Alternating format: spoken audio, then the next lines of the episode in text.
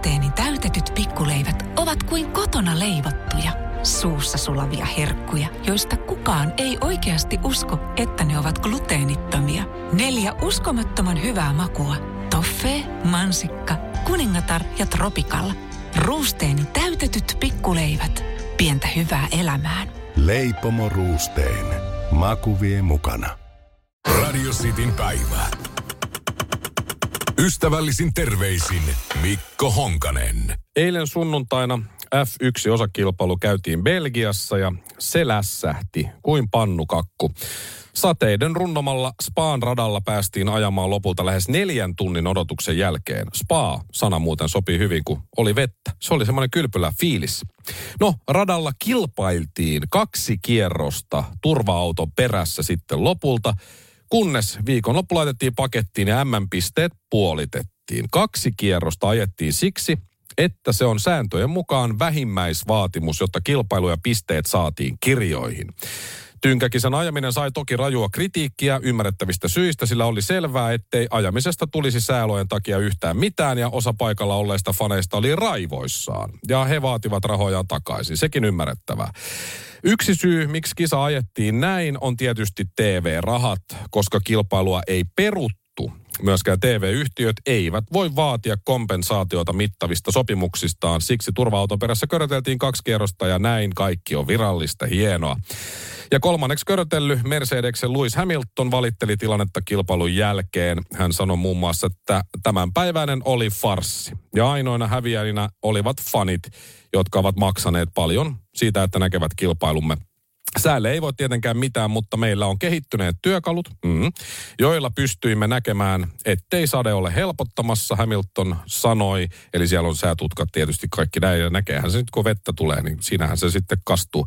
Meidät laitettiin radalle ainoastaan yhden syyn takia. Se ei ole kilpailemista, että ajamme kaksi kierrosta turva-auton takana ilman mahdollisuuksia ohituksiin tai fanien viihdyttämiseen.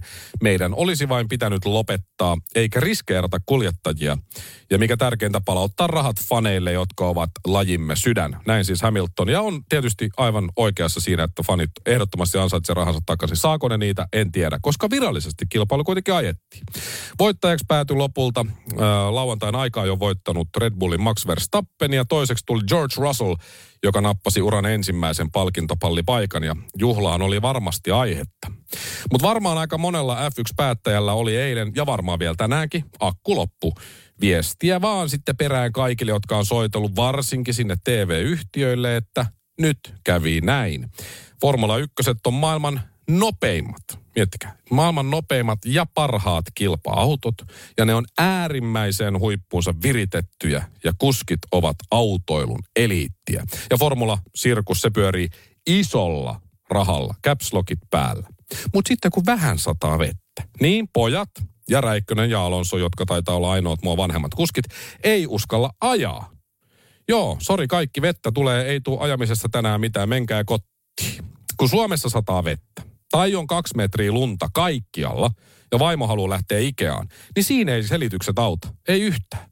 Mun pitää vaan hypätä mun Volvo V60 rattiin ja lähteä ajamaan vaaroja uhaten. Mä uskallan väittää, että se mun vuoden 2018 Volvo ei ole ihan yhtä kallis kuin vaikka Räikkösen Alfa Romeo. Silloin kun olisi mahdollisuus selvittää, kuka on oikeasti paras kuski, niin körötellään turva-auton takana ja kaikki häviää.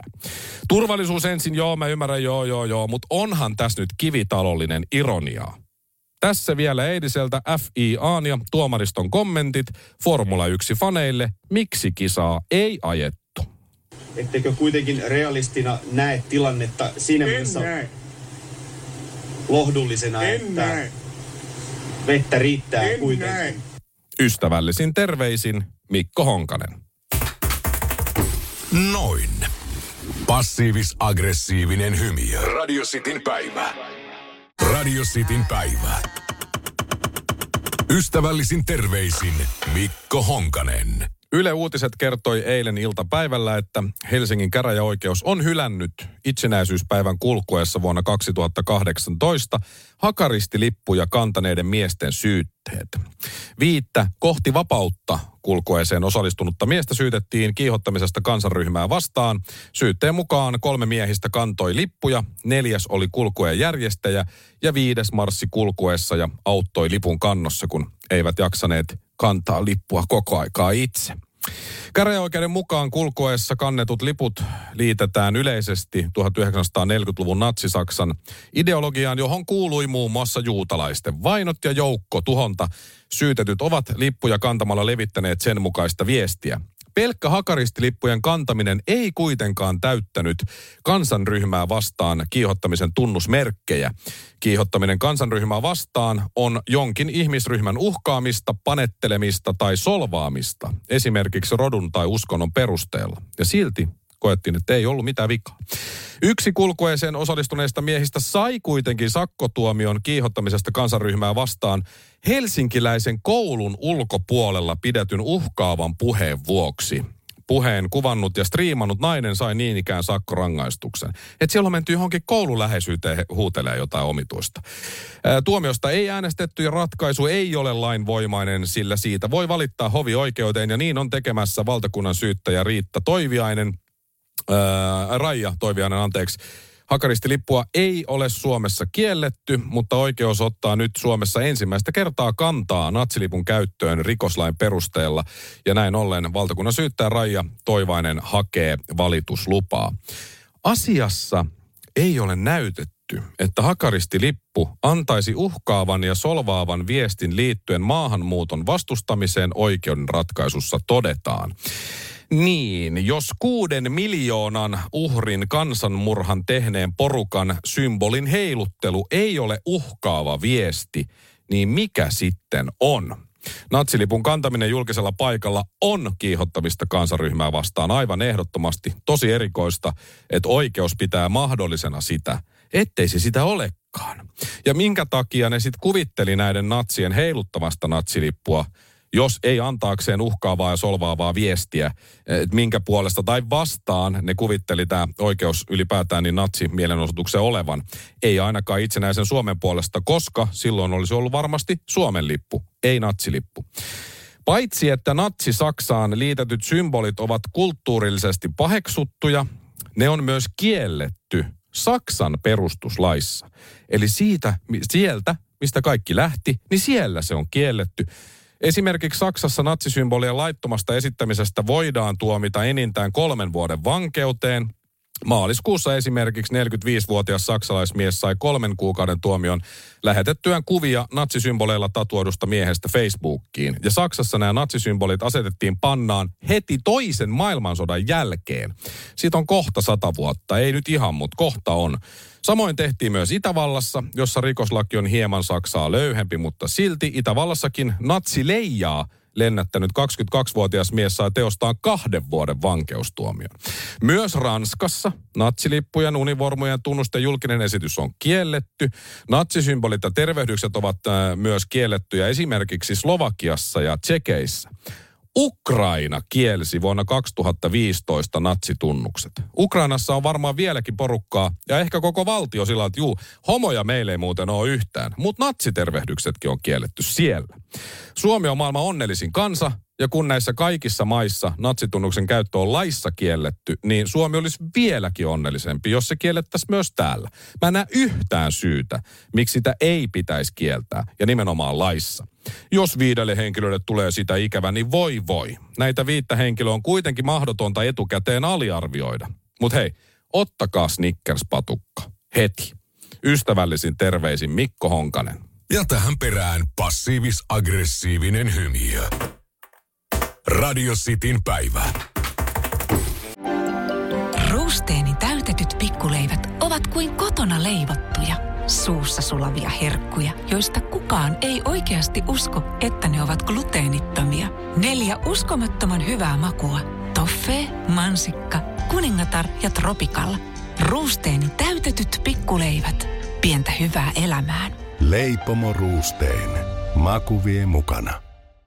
Ja tähän väliin yhteys kirjanvaihtajaamme San Franciscon P. Laaksoon. P. Mitä uutta Silikon väliin? Äh, Tähän väliin on laitettu wings mayonnaise ja paneroitu kanafila. Tämä on Hesburgerin uh, wings kanafila hamburilainen. Nyt 6.50. Kiitos, teet tärkeää työtä siellä, Piuski. Kilometri kilometriltä estoitta etenevä. Liikkeessä syntynyt. Nasta niskemä. Kiven säröttämä. Ainutlaatuinen ajokärsimys kaikille teille. Ennen kokemattoman rikkinäisellä etulasilla. Ja pian Inkaarilla. Inkaar on aina in, vauriokorjaamo vaivattomin. Inkaar.fi Radio Cityn päivä. Ystävällisin terveisin Mikko Honkanen. Tänään keskiviikkona otsikoissa on muun muassa se, että Joe Biden ei halunnut ikuista sotaa. Afganistanissa konflikti edelleen pahasti päällä. Ja tais olla, en ole ihan varma oliko tämä henkilö just, mutta Pentagonin John Kirby, joka tuli median eteen tässä viikon sisään ja, ja kertoi seuraavia asioita. Jos ei ole John Kirby, niin joku muu, joka on ollut Afganistanissa työskenteleen ulkomaisena asevientiupseerina. Hän tuli siis median eteen ja kertoi, että olin etulinjassa hankkimassa kalustoa, jota USA toimitti ja luovutti Afganistanin armeijalle ja poliisille. Luen teille nyt tiedotteen. Ja hän on tässä siis niin kuin melkein itku silmässä. Luen teille tiedotteen asiasta, joka on kovin tuskallinen minulle ja muille Afganistanin veteraaneille, jotka työskentelivät näissä tehtävissä tai koulutus- ja avunantotehtävissä tukemassa afgaaneja. Tiedämme nyt, että tämän hallinnon laiminlyöntien seurauksena Talebaneilla on nyt pääsy käsiksi amerikkalaiseen sotakalustoon yli 85 miljardin arvosta. Muun muassa 75 000 ajoneuvoa, yli 200 lentokonetta ja helikopteria, yli 600 000 käsiasetta ja muuta kevyttä aseistusta. Talebanilla on nyt enemmän Black Hawk-helikoptereita kuin 85 prosentilla maailman valtioista. Aseiden lisäksi, hän jatkoi, heillä on myös yökiikareita, luotiliivejä, lääkkeitä ja niin uskomattomalta kuin se minulle ja monille muille kuulostaa, Talebanilla on nyt biometrisiä laitteita, joissa ovat sormenjäljet, silmätunnisteet ja yksityistietoja niiltä afgaaneilta, jotka avustivat meitä viimeisen 20 vuoden aikana. Ja saimme vielä juuri tietää, että tällä hallinnolla ei ole vielä suunnitelmaa tämän kaluston saamiseksi takaisin. Aikamoinen sössiminen. Saatanan tunarit, sanois joku. Et siis voiko tämä edes olla vahinko, että sinne on jäänyt kaikki nuo asiat, 85 miljardin edestä sotakalustoa. Et, et, voiko oikeasti olla vahinko? Ehkä siinä olisi niinku kannattanut yrittää roodata niitä pois tai sitten laittaa sellainen klassinen Molotovin koktaili ja TNTtä perään ja räjäyttää ne kaikki taivaan tuuliin. Mutta nyt kävi näin. Eli jenkit oli siellä siis 20 vuotta ainakin varmistamassa, ettei Talebaneilla ole edes kunnollista tukikohtaa tai mitään muuta tämmöisiä aseistuksia. Ja sitten kun lähdetään sieltä veke, niin hupsista vaan. Sinne jäi vähän tavaraa. Tähän sopisi hyvin se tosi lattee, mitä laitetaan someen usein just Facebookiin, että miten meni noin niin kuin omasta mielestä. 85 miljardia USA-dollaria. Se on aika monta kertaa Suomen puolustusvoimien vuosibudjetti. Mä laskin sen. Puolustusvoimien toimintamenot vuonna 2018 yhteensä noin 1,9 miljardia euroa. Okei, puolustusmateriaalihankintoihin siinä samana vuonna käytettäväksi tarkoitettu määräraha ja valtuudet oli noin 500 miljoonaa euroa. Mutta sovitaan, että kun puolustusvoimien toimintamenot kaiken kaikkiaan 1,9 miljardia euroa. Yksi euro on yhtä kuin 1,18 Yhdysvaltain dollaria. Eli 85 miljardia on yhtä kuin 72 miljardia euroa. Se on 38 kertaa Suomen puolustusvoimien vuosittainen toimintameno erä rahassa mitattuna. Mitä sinne on jäänyt sitä kaikkea tavaraa niille talebaneille, jenkkien juttuja.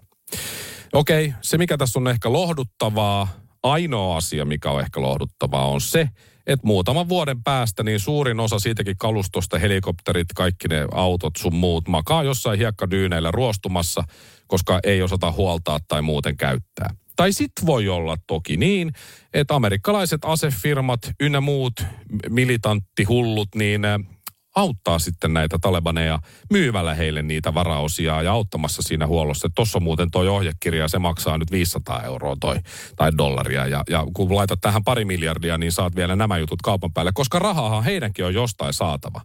Jännä nähdä, miten käy. Ystävällisin terveisin, Mikko Honkanen. Mä laitan tähän loppuun passiivis-aggressiivisen hymiön. Radio Cityn päivä. Radio Cityn päivä. Ystävällisin terveisin Mikko Honkanen. Alkavalla SM kaudella nähdään useita sääntömuutoksia, joista liiga tiedotti keskiviikkona eilen. Ja sehän meni muuten tosi hyvin se tiedottaminen. Liigan virallisella Twitter-tilillä julkaistiin kello 12.14 tiedote, että uusia sääntöjä tulee käyttöön niin edespäin, uusia linjauksia ja sellaisia. Uudistusten läpikäynti osoittautui aluksi haastavaksi, sillä liiga poisti hetkeä myöhemmin tämän twiittinsä, eikä uutista löytynyt vajaaseen pariin tuntiin liigan virallisilta verkkosivuiltakaan.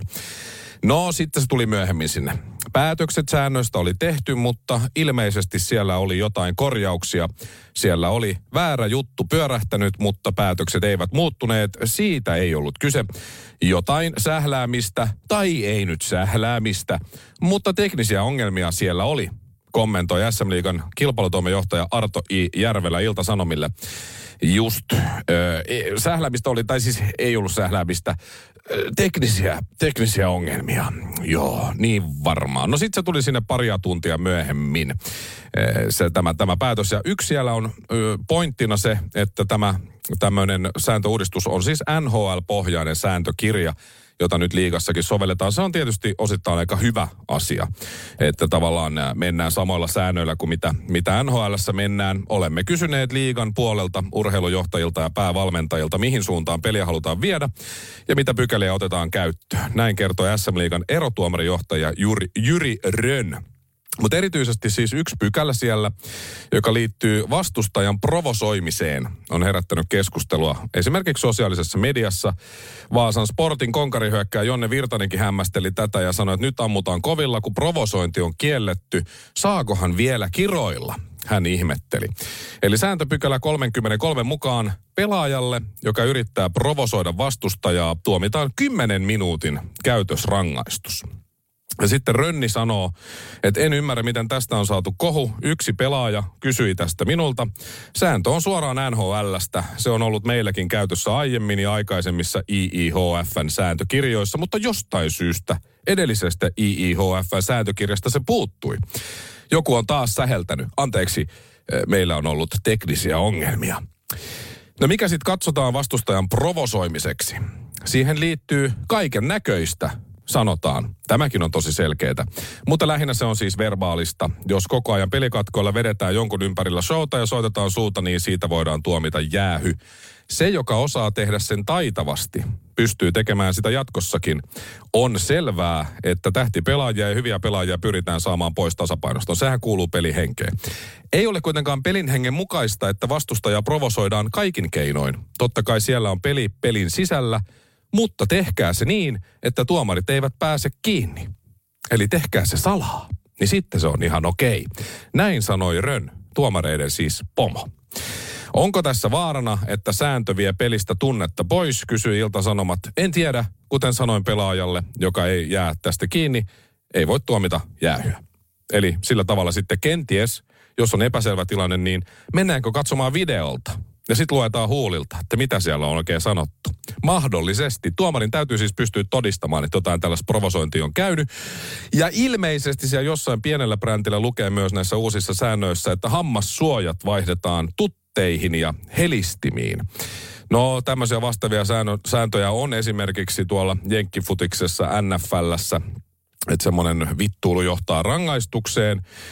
Et siinä mielessä niin tämä on ollut jo muuallakin aikaisemmin, että ei siinä, mutta ehkä sinne sääntöihin tulee myös ihan kohta, ettei kenellekään tule paha mieli, niin tämä kaikki pelaa sääntö.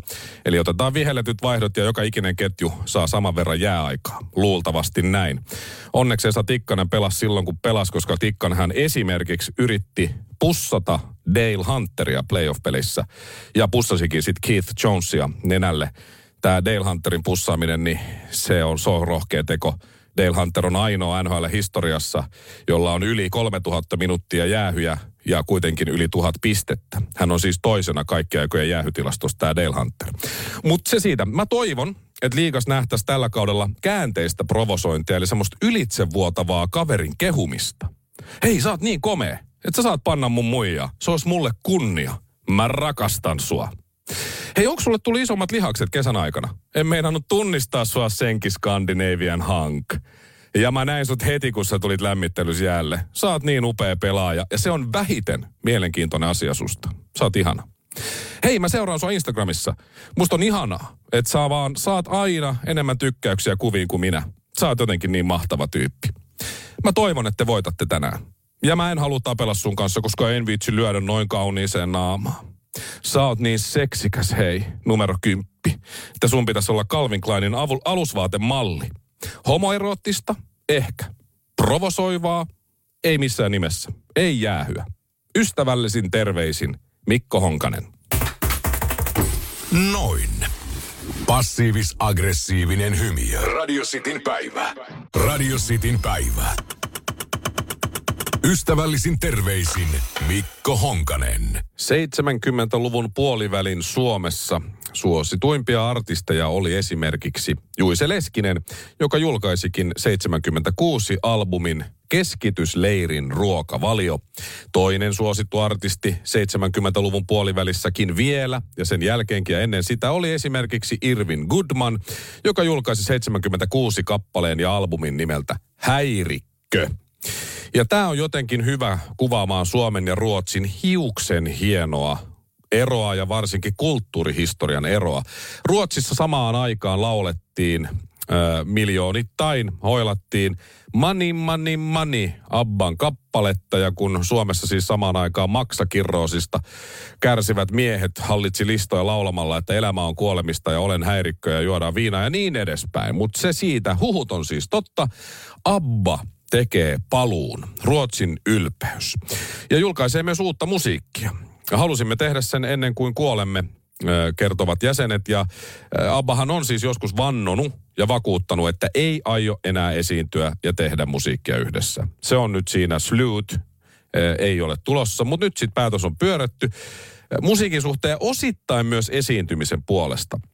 Eilen torstaina siis tämä comeback vahvistui, Abba tekee paluu. Paluilmoituksen yhteydessä julkistettiin kaksi uutta biisiä, Still Have Faith in You ja Don't Shut Me Down. En ole vielä kuunnellut, mutta veikkaan semmoista diskohumppaa ja hyvää popmusiikkia varmasti. Ja sitten tämä niin naisporukka tässä, siinähän on kaksi miestä, kaksi naista, entiset avioparit ja erot on tullut ja sillä tavalla, niin ei anna yhteishaastatteluja Abba ollenkaan, eivätkä nämä naispuoliset jäsenet tule lainkaan julkisuuteen. Hyvin erikoista. Mutta ABBA-fanit on varmaan ihan sama, mitä väliä. Marraskuussa tulee lisää uutta musiikkia, koska yhtiö julkaisee kokonaisen uuden albumin, jossa on kymmenen tuoretta ABBA-kappaletta. Ja sitten järjestetään myös se keikka. Mutta heitä itseään ei nähdä fyysisesti lavalla. Sen sijaan bändin solisteiksi nousevat avatarit, jotka on tehty matkimaan Abban jäsenten liikkumista eleitä. Ja tämmöinen virtuaalikonsertti nähdään ainakin Lontoossa toukokuussa 2022. No miksi Abba sit palaa juuri nyt? Abban jäsenistä nämä miehet eli Björn ja Benny vastasivat kysymyksiin. Meille ehdotettiin, että voisimme lähteä kiertueelle hologrammeina siitä on nyt noin neljä tai viisi vuotta. Nopeasti meille selvisi, ettei se ole enää mahdollista, koska hologrammit ovat vanhaa teknologiaa. Syntyy kuitenkin idea kiertoesta digitaalisilla hahmoilla. Se on nykyaikaa. Halusimme tehdä myös paluun ennen kuin kuolemme. Anderson kertoo, hän on 74V, eli kyllähän tuosta jonkun verran vielä on aikaa, mutta ehkä ei ihan hirveästi kuitenkaan. Siellä Lontoon keikalla tullaan noin suurimmat hitit vetämään ja bändin omat suosikit. Ja kyllä myös Dancing Queen on mukana. Aiku ihanaa. Abba on aika iso juttu, sitä välillä unohtaa kuinka iso se oikeasti on. Sieltä tuli hittiä hitin perään, varsinkin tuon Euroviisuvoiton jälkeen ja ö, kaupallisesti mitattuna yhtye on melkeinpä jopa siellä kärjessä joidenkin listojen mukaan, koska niitä bootleg, eli tämmöisiä kopioituja, ei-laillisia ja virallisia julkaisuja on myyty ihan älyttömästi. Abban levyä on myyty kuitenkin ainakin 400 miljoonaa kappaletta. 400 miljoonaa. Otetaan tähän vertailun vuoksi vaikka semmoinen pikkubändi kuin Metallica. Metallica on myynyt maailmanlaajuisesti noin 130 miljoonaa levyä. että Abba on niinku aika paljon isompi. Mutta onko tämä sitten raha, tämä motivaattori? Öö, ehkä, koska pelkästään siis Mamma Mia musikaali, joka on myös maailmanlaajuisesti ollut erittäin Suomessakin esitetty, elokuvaversiotkin on tullut, niin siitä on tullut säveltää kaksikolle Anderssonille ja Ulvaukselle ainakin kymmeniä miljoonia euroja. Ja varmaan siellä tilillä oli jonkun verran rahaa jo ennestään. Että onko tämä motiivi sitten raha? Ehkä ei. 21 vuotta sitten vuonna 2000 Abballe tarjottiin miljardi dollaria – jos he niin kuin, ottavat jäsenet kasaan ja tekevät sadan keikan kiertueen. Ja siitä sadan keikan kiertueesta olisi tullut kaksi ja puoli miljoonaa suoraan lapaseen kaikille jäsenille kaikista keikoista. Eli, eli neljälle jäsenelle per keikka kaksi ja puoli milliä ja miljardi yhteensä olisi tullut kaikki aikojen tuottoisi kiertuen, mutta silloin bändi sanoi, että ei kiitos. Ei me tätä rahan takia tehdä, mutta ja hyvä muistaa, että kaikki mitä sanot ennen sanaa mutta on paska puhetta. Onhan se tietysti kiva saada miljoonia lisää ja aika paljon. Abban renkutuksilta ei ole voinut kukaan välttyä, se on fakta. Kaikki tietää jonkun biisi, useimmat monia, niin kuin minä. Ja siksi haluankin kiittää Abban jäseniä, että tekee nimenomaan virtuaalikeikan, eikä esimerkiksi kattavaa maailmankiertuetta stadioneilla. Sitä virtuaalikeikkaa kun ei todellakaan ole pakko katsoa ja kuunnella. Taksö Mykke, Venli Helsningar, Mikko Honkanen. Ja tähän perään passiivis-aggressiivinen hymiö. Radio Cityn päivä. Ruusteeni täytetyt pikkuleivät ovat kuin kotona leivottuja, suussa sulavia herkkuja, joista kukaan ei oikeasti usko, että ne ovat gluteenittomia. Neljä uskomattoman hyvää makua. Toffee, mansikka, kuningatar ja tropikalla – Ruusteeni täytetyt pikkuleivät. Pientä hyvää elämään. Leipomo Ruusteen. Maku vie mukana. Ja tähän väliin yhteys kirjanvaihtajaamme San Franciscon Piilaaksoon. Pii, mitä uutta Silikon väliin? Tähän väliin on laitettu wings mayonnaise ja paneroitu kanafila. Tämä on Hesburgerin uh, wings kanafila hamburilainen. Nyt 6.50. Kiitos, teet tärkeää työtä siellä, Piuski.